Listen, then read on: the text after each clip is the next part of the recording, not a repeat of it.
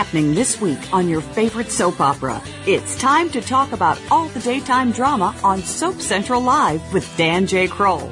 Get ready for the latest soap news, scoops, and recaps. Now, here's Dan. Hey, everybody. Welcome to another edition of Soap Central Live. I'm your host, Dan Kroll, and we are back here live this week after a couple of weeks away for a first-of-its-kind program. It's the first-ever soap debate. Tonight's debate is sponsored by the League of Women Soapers.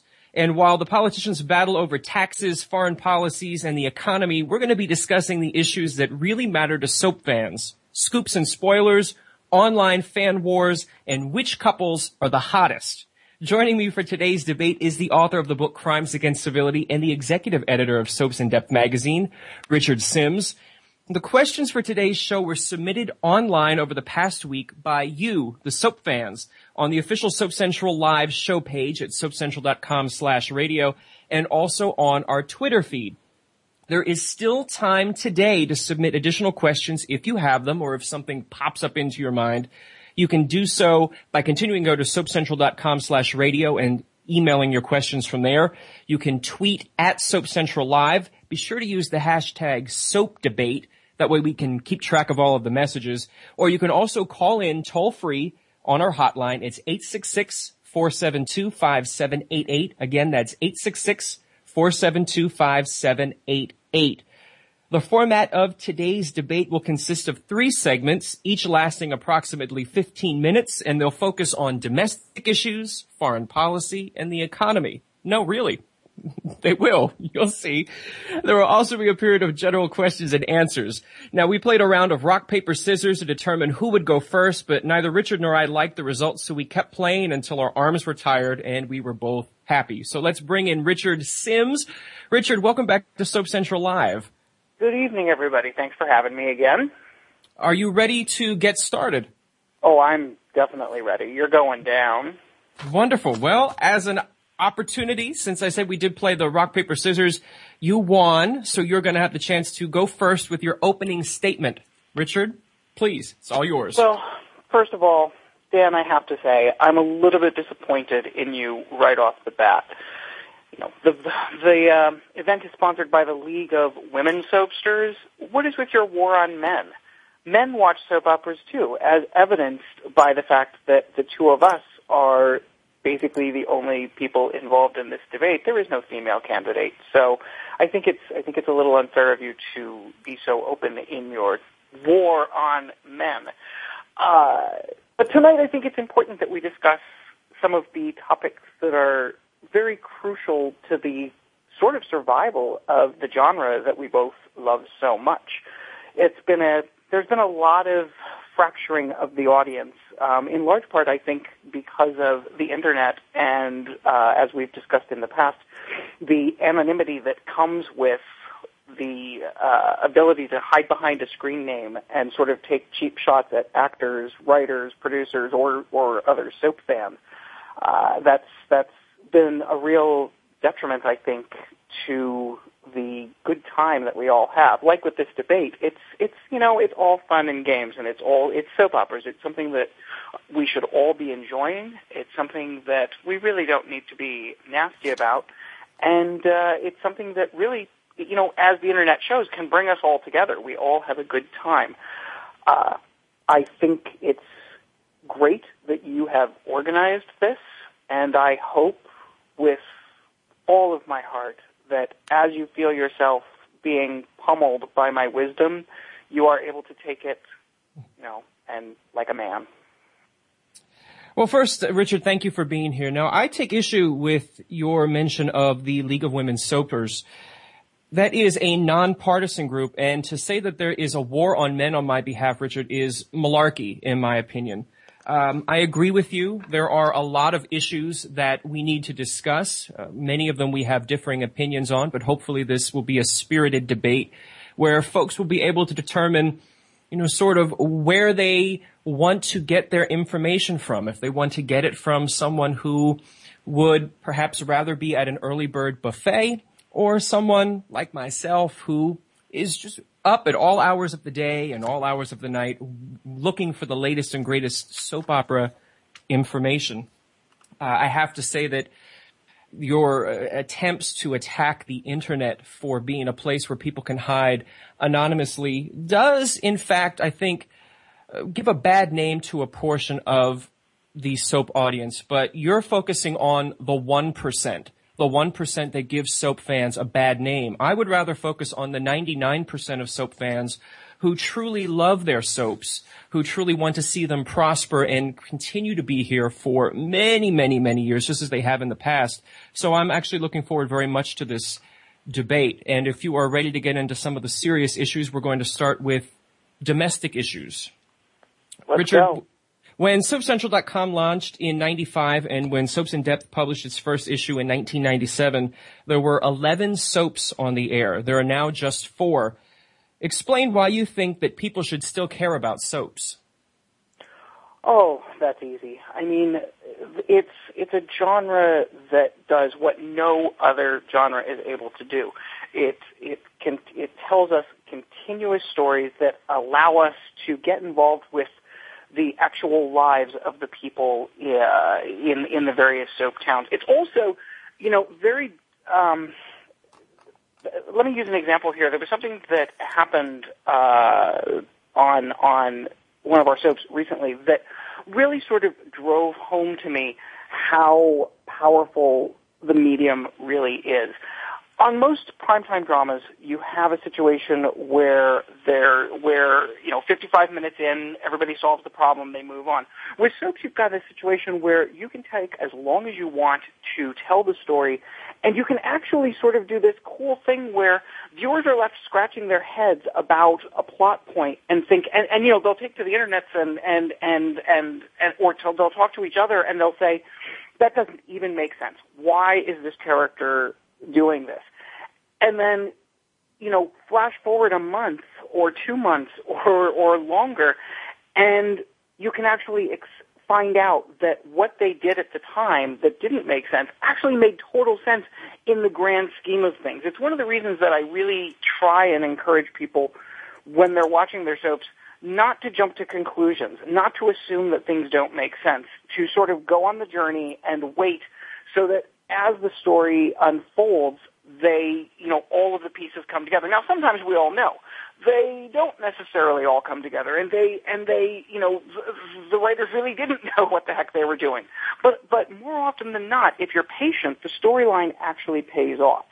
There's no other medium that gives you, that has a 40-year history, a 50-year history, a 30-year history, as our soaps do, of 5 days a week, being able to track families for generations. It's truly an American art form, and it can't be replaced by what they've attempted to do with, reality shows and cheap shows, The Chew, The Revolution, as that proved to be a failure. It's so original and it's so vital, and I think while there may be problems with the genre, which I'm sure we'll discuss, it is so incredibly important that it survive for the long term. I think that you've been looking at my notes because those are actually some of the things that I've come up with as well. Is the soap opera truly is an American art form. It's something that has been adapted and used in other countries. But when you look at something, everything that when the soap discussion comes up, when it came to the cancellation of Guiding Light, there were generations of families who've tuned into soaps. And, you may find it sort of hokey or homey to say this, but some of the things that go on today, we don't have those events that people truly gather around for. Soaps are something that have passed down sort of from generation to generation. People watch them together. There are grandchildren who watch the shows with their grandparents or grandmother. And you hear that maybe folks don't gather around the dinner table the way that they used to. And we hear that maybe that sort of falling apart is what's led to other social ills. And certainly soaps aren't maybe on par with some of the other things. But I think that something that's always come back to with soaps is that it's been a way to gather around and to sort of be part of a larger group. Particularly the internet, as maligned as it is for having a negative aspect, The internet is also a great way for soap fans to come together to talk about what they love, and in that process to have an intersocial connection and talk about the characters that you like and certainly maybe the characters that you don't like. And I think that in addition to being informative, there are over the years so many stories of soaps informing fans about issues like breast cancer, homosexuality, drug abuse, all sorts of those things where people have gotten information. In fact, the CDC even did a study a couple of years ago that showed that a lot of people get their firsthand information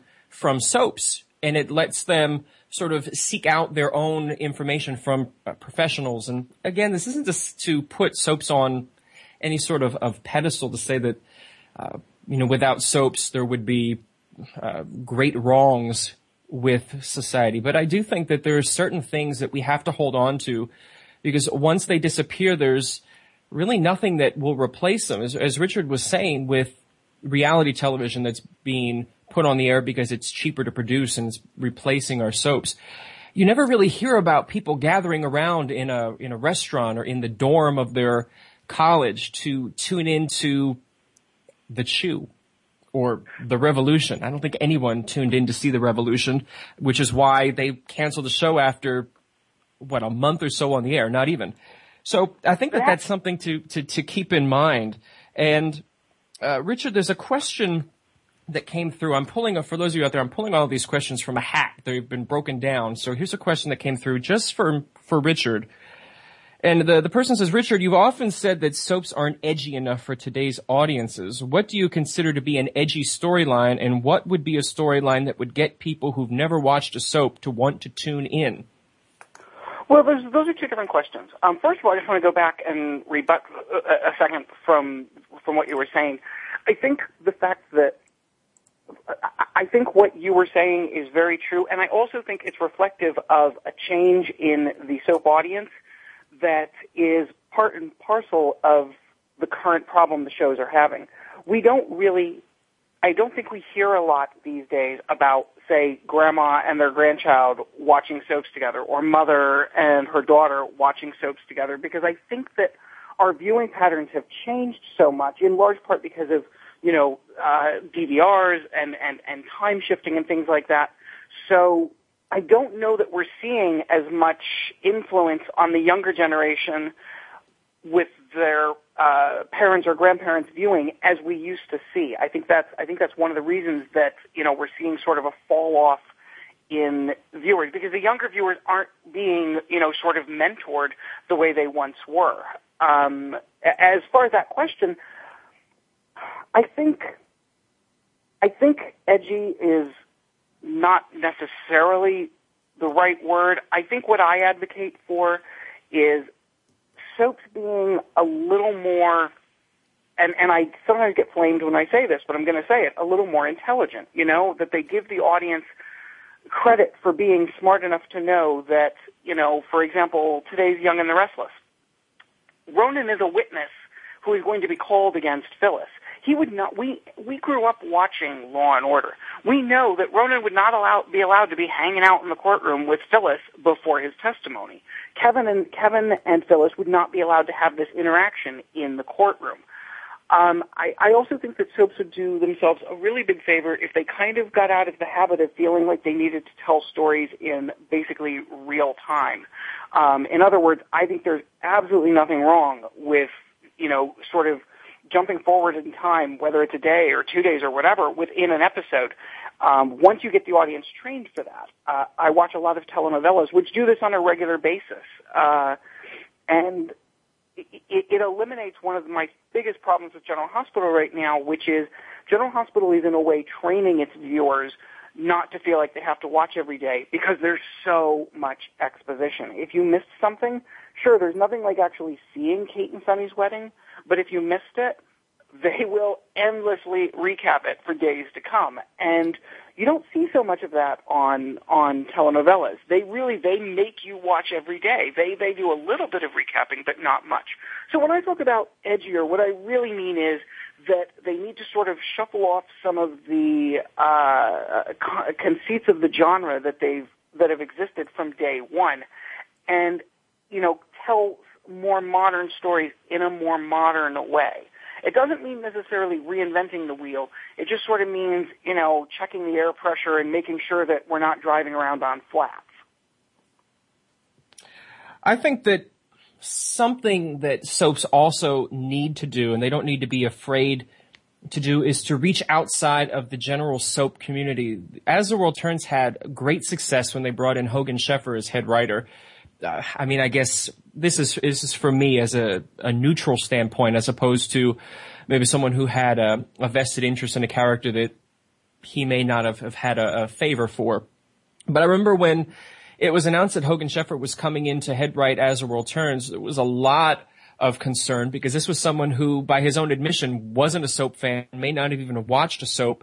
And if you look at what happened to As the World Turns, not only did their ratings go up a bit and they won oodles and oodles of Emmys during his time, but it was a totally different feel to the way that soap operas felt. And when you look at something like even Guiding Light and All My Children, soaps that are no longer with us, one of the problems that seemed to happen is when they had storylines that weren't working, they fired their head writer and they brought in other head writers who were from other shows who were fired.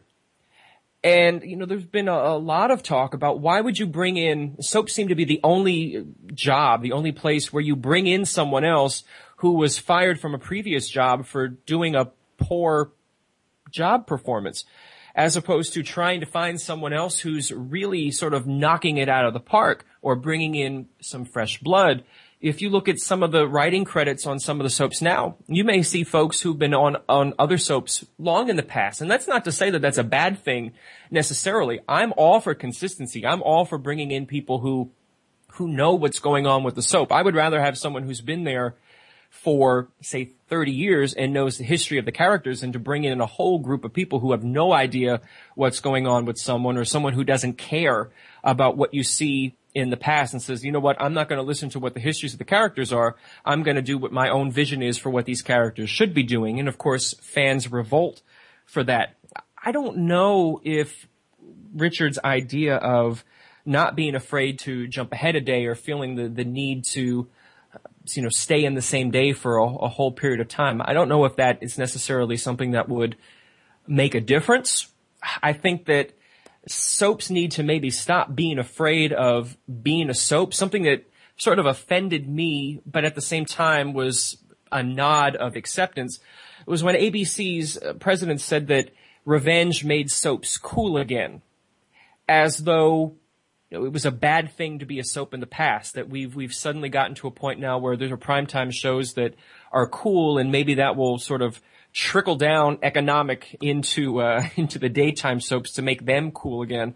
I think that it's nice to say that maybe that soaps are cool, to encourage people to want to check out the other soaps, but at the same time I think that also is sort of a backhanded compliment of saying, well, soaps weren't cool and haven't been cool for the past 70 years. I agree with him 100%. Revenge is a cool soap. And you know what? It's exactly what daytime needs. It's smart. It's complex. It's complicated. It has deep characters. You know, I was watching, it was interesting because I never had done this before, at least I don't remember ever doing it before, but when I was watching Sonny and Kate's Wedding, which was, you know, fantastic soap by soap definitions.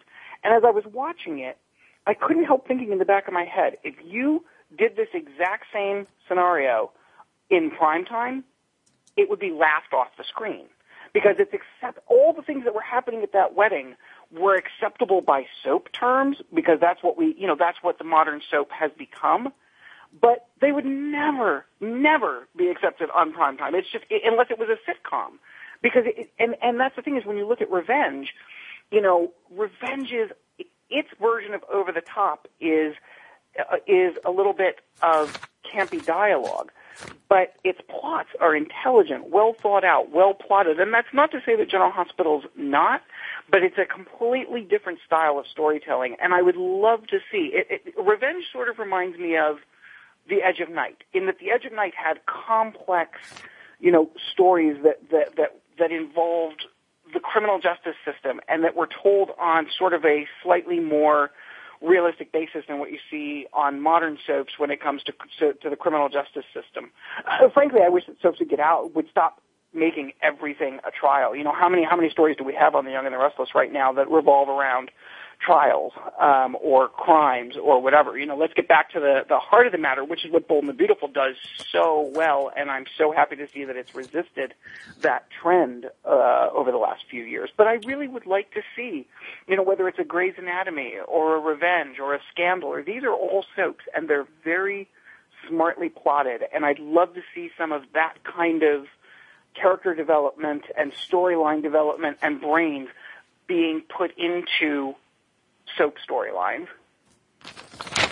Our next question is a question that was written in for me, and it says, Dan, Richard has called you Pollyanna for some of your sunny views on soaps. Why do you seem to be the only person in the online soap media who isn't critical of soaps? It's an interesting question. It's an interesting question, I guess. For the person who submitted that, for several years, I guess 5, maybe 6, 7 years, I wrote a 2 Scoops column. It's an opinion column on SoapCentral.com for All My Children. And I was quite free with my opinions and my critiques of the show. I know that there is this maybe perception that I like to look on the positive side of things, and I don't think that's a bad thing, particularly when you're on the internet. I've always had concerns that if you want to be negative and somebody from the network is Googling and searching and looking at message boards or Twitter feeds to see what people think about shows, and all they see is this soap sucks, this couple sucks, this actor sucks, they're going to, at the end of the day, go, well, gee, maybe nobody really likes these shows anyway, so we have no reason to want to keep these shows around, and they cancel them. There's nothing wrong with being critical of a soap, but if you're going to do so, you have to offer something constructive. And that's one of the things that we try to do on the SoapCentral.com message boards, is we don't tell anybody that they have to have a certain opinion. We don't tell them that they have to like a certain character or a certain soap couple. What we do want them to say is, instead of posting a message says, I hate so-and-so, so-and-so sucks, that doesn't really advance any conversation. That doesn't really generate any sort of response other than someone else to come back and say, well, you're an idiot for saying that. And then you get into a spiral downgrade of just back and forth nonsense. What I think is important is, if you're going to say that something isn't good, offer an opinion of what can be done to fix it. Explain why it is that you don't think that it's great, and try to be part of the solution rather than just being a negative cycle. And that's why the internet gets so much of a bum rap, because there is that instant ability to just complain, be anonymous, and not really do any good by that. And that leads into a question that I had pulled out beforehand, was about rival fan bases, and particularly those of different couples, and whether or not they hurt or harm soaps. And Richard, it's a question for you. I'll set it up on my side, and I think that it's a good thing and a bad thing that there are people who are passionate enough to care about couples one way or another. But this goes back into my thought for the last question, is that if you're just going to be nasty and start hurling insults at other people because they like a particular character without really having any sort of justification, it doesn't do anybody any good. And in fact, it just brings down the whole genre by saying that, oh, there's those crazy soap fans again. I agree, for the most part, on both counts. I think there's a very fine line between being witty or snarky in your sort of critique of something and being nasty. I don't have a lot of tolerance for people who are flat out nasty. One thing I will not tolerate, and I have blocked people for, I give them warning, but then I'll block them. I will not tolerate people sending nasty messages, and mostly we're talking tweets because that's the forum that I deal the most in. But I won't tolerate them sending nasty tweets to actors, writers, producers, things like that. I will not tolerate it. If you want to send them criticism, that's one thing. But if you want to send a message to, is the portrayal of an actor or the portrayer of a character that you don't like, saying that they suck, I don't tolerate that. But I think that there's a really fine line there, and I think it's important.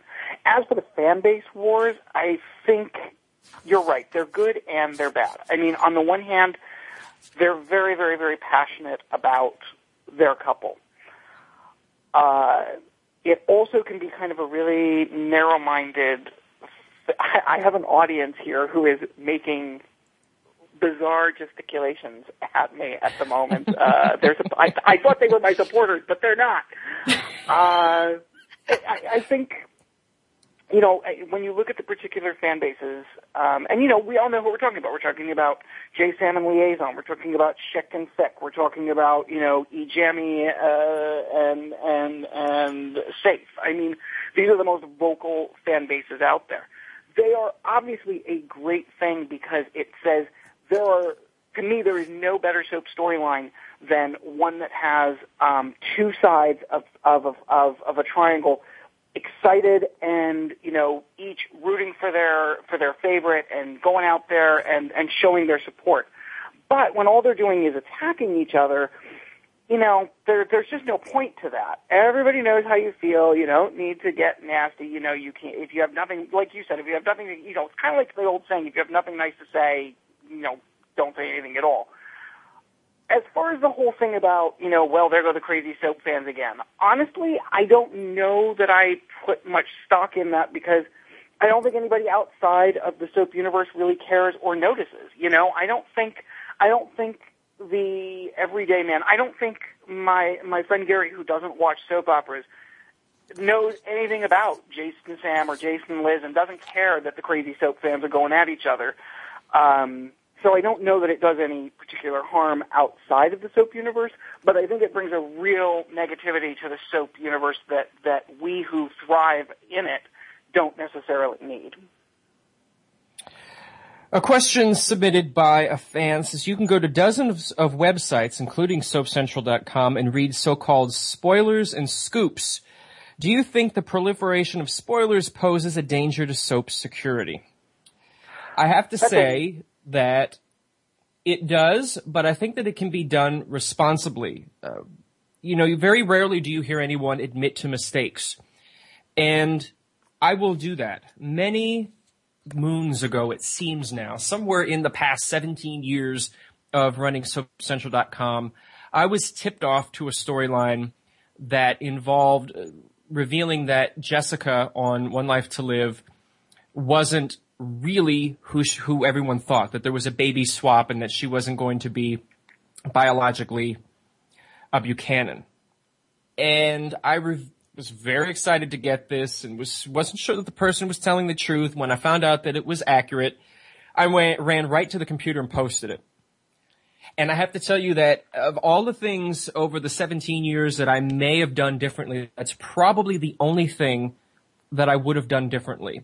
I think that revealing too much not only takes away the suspense and it takes away the surprise, but it does a disservice to all of the folks who have worked so hard to come up with stories that they want to keep interesting for fans. And I wrestle with what to put up on the scoop section at SoapCentral.com. And I know that there are other sites, there are other places on the internet, even on Twitter, where you can pretty much get all of the information ahead of time, things that are sent out by the networks to various media outlets, and somehow someone gets their hands on them and they do the opposite of what they're requested, which is to use them only for editorial purposes or for maybe writing recaps, and somehow they get out to everyone and they're posted. And I try that I'm fully aware that the scoop section are some of the most popular sections on our entire site. And I wrestle with how much to give away. And that's why in putting some of the stuff up that we have when we get information, I think that it's important to tease to it. It's sort of like, oh, God, I'm comparing soap operas to stripper poles. But it's all about, oh, gosh, here comes my Joe Biden laugh. It's all about making the person want to come back, to want to know more, and I'm shimmying in my chair here, and I'm so glad that there's no video of this, but to make people want to tune into the show. If you tell someone X dies on the show because they jumped in front of a train, you don't need to see it. You may want to tune in to see, oh, gee, I wonder why they jumped in front of the train. I wonder how it happened that they got in front of the train. However, you know, there's something to be said for more of a tease by saying someone meets with a tragic demise. Well, then you don't know who it is, and maybe you want to tune in and see that. And I'm fully aware that perhaps we put out information and maybe a little bit too much information that maybe the networks or maybe the shows wouldn't want out there. But I make a conscious effort to review everything that is put out on SoapCentral.com and even on our Twitter and Facebook feeds to make sure that the joy of being able to watch the show and being able to be surprised and being able to get to that end of the episode where you're slowly creeping towards the television because you can't believe what's about to happen. I think it's important to preserve that, but at the same time realizing that fans want information and you have to give them some of it without going over the top. And I'm sure that Richard has his own thoughts on internet spoilers, so it's your 2 minutes. Yeah, this is a tough one. Here's the thing. I take a different position for two reasons. First of all, I think spoilers are really kind of nightmarish, because the show really, they don't want that stuff out there. And because of the fact that we actually get our information directly from the show, we get our recaps from the show, we get our teasers from the show, we set up interviews with the show, we have to play by a certain set of rules. We can't just put anything up on the web or in the magazine that we want. We have to play by a certain set of rules, and if we don't, then we get punished. And there are a lot of sites out there that don't have to play by those same rules. And so one of the things that I find very lacking in a lot of websites out there that deal with soaps, whether they're professionally done websites or they're just somebody's hobby, is a real lack of professionalism. They say things, whether it's on their Twitter feed or on their actual pages, that are so unprofessional to me. And at the same time, they want to be treated as if they are professionals. I have real issues with that. But the other thing is, I think it's important that people know there are a lot of bad spoilers out there. I'm actually planning on doing a show on our podcast at the beginning of November, very specifically calling out some of these, because there are some really bad spoilers out there right now about a very big plot twist that's coming up, and it's everywhere, and it's wrong. It's flat out no, and it's being posted on spoiler sites as fact. They're being told, oh, the show told us this, and it's wrong. And I get wildly amused by that, because what's happened is, and this is particularly true where General Hospital is concerned, General Hospital, more than any other show, has really cracked down on the information that they put out. They are putting out much vaguer recaps. They're putting out much vaguer teasers. And so what ends up happening is these people who have sort of made their name on spoilers, or these Twitter feeds that, you know, they basically exist for no other reason than to put out spoilers. In a lot of cases, what they're doing is they're making crap up, or they're going with their best educated guess of what's going to happen. And they're doing it, but they're not doing it as, here's what we think is going to happen. They're doing it as, here's a spoiler, this is a fact, this is going to happen. And it's totally not true. It's totally, completely wrong. And I've seen it over and over and over again, whether it was Johnny being killed on General Hospital, which, as we all know, turned out not to be true. There's one out right now about The Young and the Restless that I won't address completely, because I don't really deal with spoilers, and I don't address them until after the fact. But there is a huge one out right now for The Young and the Restless that is completely and totally false. But they're posted out there as fact. And like I said, it's because of this weird pressure that these people feel. They're getting less information, and so they have to make it up. Like I said, it is kind of a big issue for me. I don't allow people to post spoilers on, like, whether it's our Facebook page or our Twitter feed. If they do, I remove them, because a lot of times they're wrong. But also, more importantly, I'm a big believer in not giving away the story. When we do a cover story or a preview story, we work very hard to do exactly what you were talking about. we work to, okay, here's what we know is happening, and we want to not say this, this, and this. So we're going to sort of tease it. Because really, soaps are all about, you know, the joy of finding out what happens next. They're all about giving you a reason to tune in the next day. And if you don't abide by that, if you're just going to give everything away, then, you know, why buy the milk if the cow is, why buy the cow if the milk is free? Now, that said, there is the argument that if you don't want spoilers, you can avoid them. You know, like you can avoid the sites that you know put out spoilers, or you can avoid reading things that you know where you know you're going to get spoilers. So it's, you know, it sort of depends on how you feel about spoilers, I guess. Me personally, I love nothing more than when a soap can catch me off guard. And as you know, working in this industry, it's increasingly hard to be caught off guard because we're always getting advanced information. But soaps still sometimes can do it because they make sure to keep things even from all of us. And when that happens, it reminds me of why I fell in love with soaps in the first place. It reminds me of that moment where your jaw drops and you're like, holy crap, I did not see that coming. Wow, what the heck is Duke doing in the clinic? You know, that kind of moment where you're just floored by what happened, and that is soaps at its very best. It's the same thing that we see on primetime a lot. You know, whether it's Vampire Diaries or Revenge, they've done a really good job of bringing back the weekly cliffhanger, and that to me is what the genre is all about. I mean, emotions, romance, yes, that's crucial, but the other thing is catching the audience off guard on occasion. That's huge to me. Turning now to the economy, Richard, it is becoming increasingly more expensive to produce soap operas, and revenue is reportedly down by as much as 40 to 50% over the last decade. What are your thoughts, or what are your plans on how to make soap operas more economically viable? Easy. So easy. First of all, the casts are so bloated. They need to recognize the fact that just because an actor, there is such a thing as bringing someone on for a short-term arc. And the problem that's developed over the years, because they used to do that, but the problem that's developed is an actor comes on for what is supposed to be a short arc. They happen to connect with the audience, and so they sign them to a contract and keep them forever. The shows need to downsize drastically. All of them. There's not a single show on the air right now that doesn't need to cut costs or to cut cast drastically. I'd also say I'm a big fan of the half-hour format.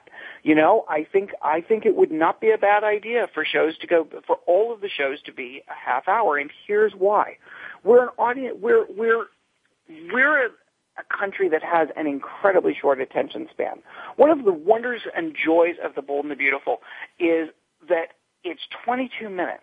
You can always find 22 minutes to watch the show. You can, it's, if you miss a few days, it's easy to catch up in those small little increments that are required by a half-hour show. If you go on vacation and you miss a week of General Hospital, that's 5 hours to catch up with. That's a lot of time in this busy modern world to try and, you know, shove into your agenda. So I say cut the casts and cut the time slots. You know, let's cut everything, cut it all. You know, there are difficult decisions that have to be made. Because, of course, when you cut any cast member, you're going to hear, you know, people are going to protest, no matter who it is. You could pick the most unpopular character on a soap, and they have fans, and those fans will protest when that character is cut. So, of course, there will be people who are unhappy. But in the long run, you have to be thinking about what's best for the show, what's best for the storytelling. You know, when you have these bloated casts, it's characters disappear for ages because they don't have a story at the moment, or they can be in the middle of a great story. Look at on General Hospital, Connie and Kate and Johnny and Sonny, great story, but we haven't seen it in days because there's all this other stuff going on. There's just too, if the canvas is too big, shrink it down. I agree. I think that there are some ways to trim out some of the characters that aren't necessary, and of course it means some actors are going to leave. I also think that something that needs to be done would be to not lock actors into some of these old-time contracts that go all the way back to seemingly the beginning of soaps. if they could change the production schedule or do something more like telenovelas do or Port Charles tried to do when they did 13-week stories that had a defined beginning and end and characters and actors could come and go after those were over, I think that that would be a way to sort of invigorate and keep the canvas new.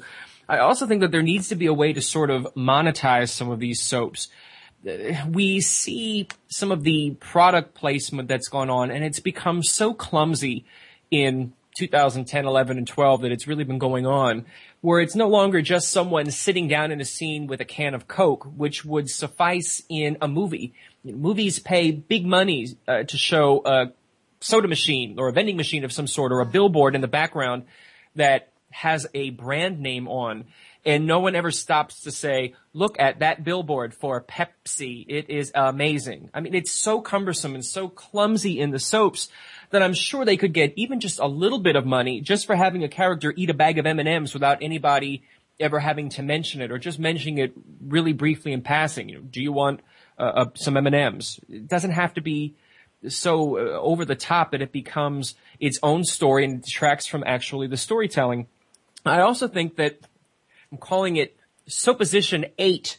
I'm a supporter of it because I think all people who watch soaps should be identified. I don't believe that in 2012, moving into 2013, in a time where you have to show ID to get on a plane or to use a credit card, that you're going to tell me that you can't find a way to track out who's watching soaps. I know that there may be some sort of way that you'd have to give up a little bit of privacy to let people know what it is that you're watching, but I can't imagine that anybody would have a problem with that if it would mean that their favorite soap, their favorite program could stay on the air. The only possible side effect is maybe you don't want somebody knowing that you watch this Honey Boo Boo show. I have no idea. But I think that it's a small price to pay if it's some non-identifiable information to say, hey, on so-and-so day, this household watched General Hospital 3 times. This household watched Days of Our Lives. To get a more accurate count, because every time you hear about programs, someone says, well, I watched that show. How are you saying that I'm the only one watching it? Or how is it that they come up with this number when no one that I know is a Nielsen family? Okay. You know, there's even, before I let you jump in, there's even the ability, the shows that are watched online do not count in the ratings. And the reason for that is because according to the antiquated rating system, if the advertising content is radically different on the online version, it cannot be counted in the total viewers. So unless you have the same general breaks in the amount of content, they're not including online viewing for that reason in the overall ratings. The same way as the SoapNet ratings, when people were watching SoapNet, when it was really still on the air and doing a whole bunch of stuff for most of the country, 1 million people could watch one of the soaps at night, but it wasn't counted in the daytime ratings because they were considered to be 2 totally different airings. And I think that that is a huge problem. Here is the problem with that. If the problem is twofold. One, that is not just a daytime problem. That is a problem of all shows. And so if we're going to say that the soap audience is vastly underrated, we have to, by the same token, say, you know, Grey's Anatomy or Revenge or whatever, because they're all measured by the same token. So, you know, you constantly hear people, soap fans, saying, oh, there are at least as many people watching this as there are, you know, Revenge or Grey's Anatomy or whatever. But it doesn't work that way, because even if you assume that the Nielsen family household sampling, which is ridiculous, it's like 1/1,000,000th of a, you know, of the country. But even if you assume that sampling is wrong, it's not just wrong for soaps, it's wrong for everything. So it wouldn't make that huge a difference. And here's the other thing. You know, when all of these Save the Soaps campaigns were going on, you would hear people say, you know, there are 10 million people watching soaps, even though, you know, the ratings don't show that. And yet, where were those people? They weren't on the Facebook pages. They weren't signing the petitions. You know, no Facebook page got more than like 10,000 people. I do not believe that there are these vast untapped pools of soap opera watchers. I wish there were. But let's face it, in my daily life, I deal with, you know, a lot of people. I don't know many people who actually watch soaps. I do not believe that there's this vast, you know, uncounted group of people who are out there. Do I? And again, those same people that are uncounted watching soaps, they would also be uncounted watching everything else. You can't say that the rating system is only broken for, you know, for daytime. It would have to be that the rating. Do I think that the entire system needs an overhaul? God, yes. I think Nielsen's are so antiquated, and I don't understand how advertisers have allowed themselves to be hoodwinked into this ridiculously small sampling, or the sweeps, you know, the idea of sweeps where advertisers are going to be charged for year-round based on very special hyped-up programming that airs during these three specific periods. I don't understand how advertisers who actually have all the power have allowed themselves to be sort of suckered into this. But the argument that there are millions of soap fans that aren't being counted, I don't know that I really believe it, because where are they? They're not buying magazines. They're not subscribing to Twitter feeds. They're not, you know, where are all of these supposed millions of people? I have to take issue with that. I don't know where it is that you're hanging out, but every time I go somewhere, I run into people who are very excited to tell me that they watch soaps once they find out what it is that I do. So perhaps, Richard, maybe you need to stop hanging around wherever it is that you've been hanging around. Now, we're almost at the end of our show, but there are some questions that have come through. One of the questions, we're going to lump it in. We have maybe about a minute to discuss this each. Do you think that soaps have an obligation to tell storylines with social issues, like Days of Our Lives coming out? Of course, I'm assuming it means all of the soaps. I'll start, and I'll say that I think that, you know, all television has an obligation to put out a message. Certainly the message of something like a Jersey Shore isn't the message that I would think people would want.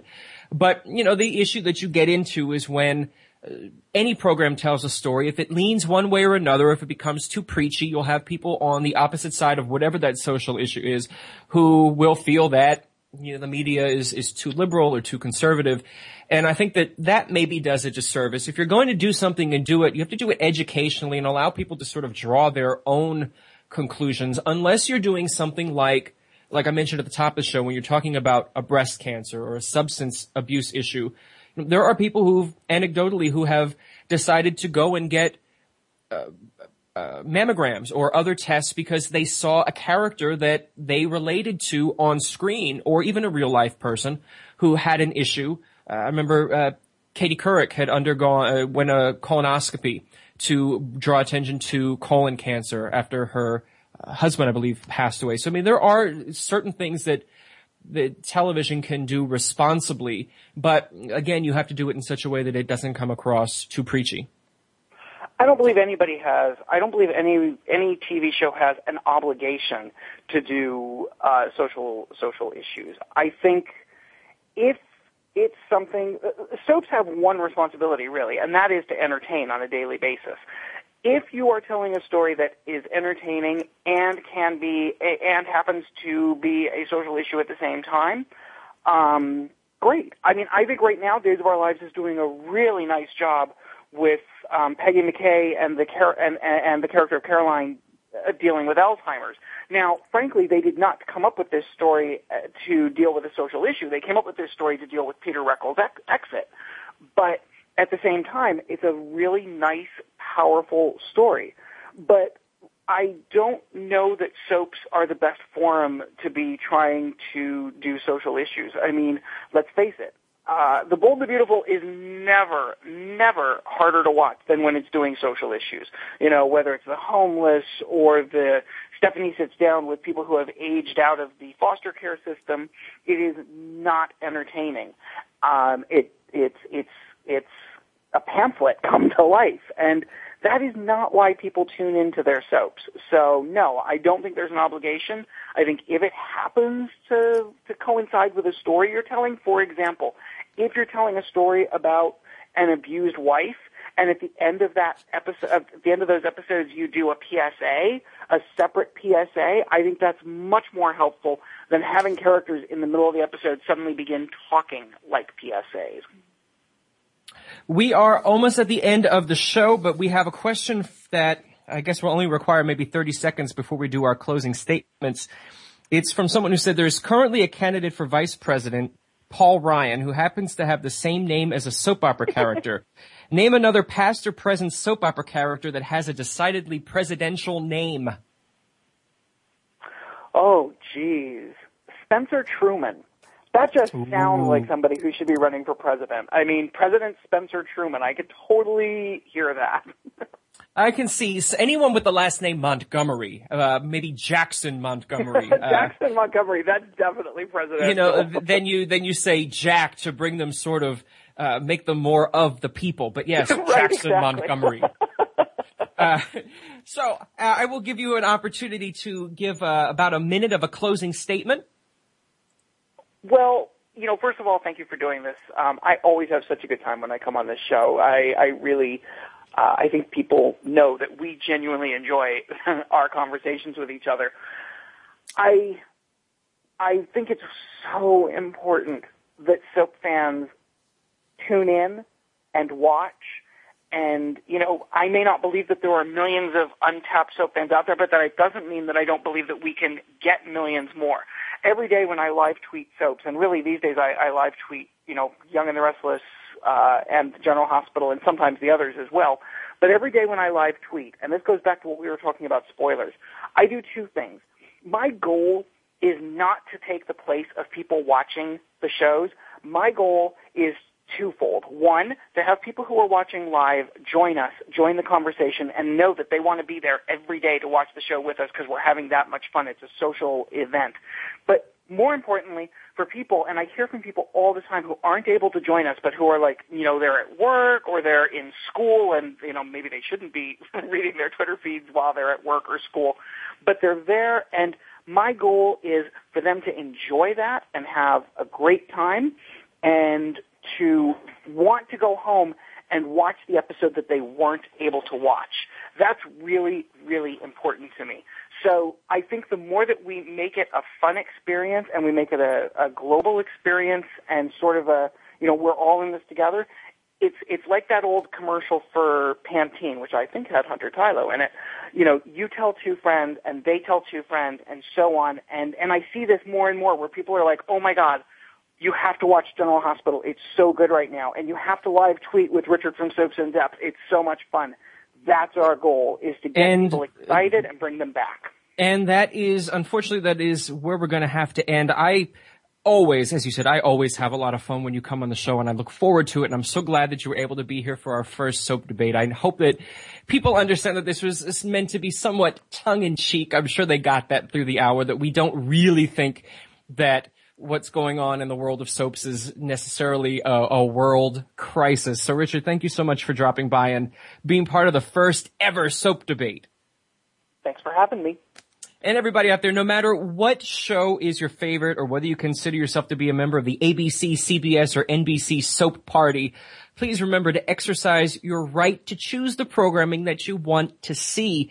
Tune in and support your favorite daytime soaps and let everybody know why you love them and why they should tune in. If you missed any part of today's debate, you'll be able to listen to it in our archives at SoapCentral.com/radio. In fact, every episode of Soap Central Live that we've ever aired is in the show library for on-demand listening. You can listen to it on your mobile phone, a tablet computer, any computer. You can even listen to it and stream it on your home computer while you're doing chores around the house. Next week, we're going to have Peggy McKay, who Richard mentioned. She'll be here on the show to talk about her Days of Our Lives storyline. And there's also something new. It's 267-341-SOAP, 267-341-7627. It's a 24-hour, 7-day-a-week feedback line that you can call and leave your feedback or your questions, and it may pop up on a future edition of Soap Central Live. Until then, we'll be here every Friday at 6 p.m. Eastern, 3 p.m. Pacific for more of Soap Central Live. Have a great weekend, everybody, and we'll see you then.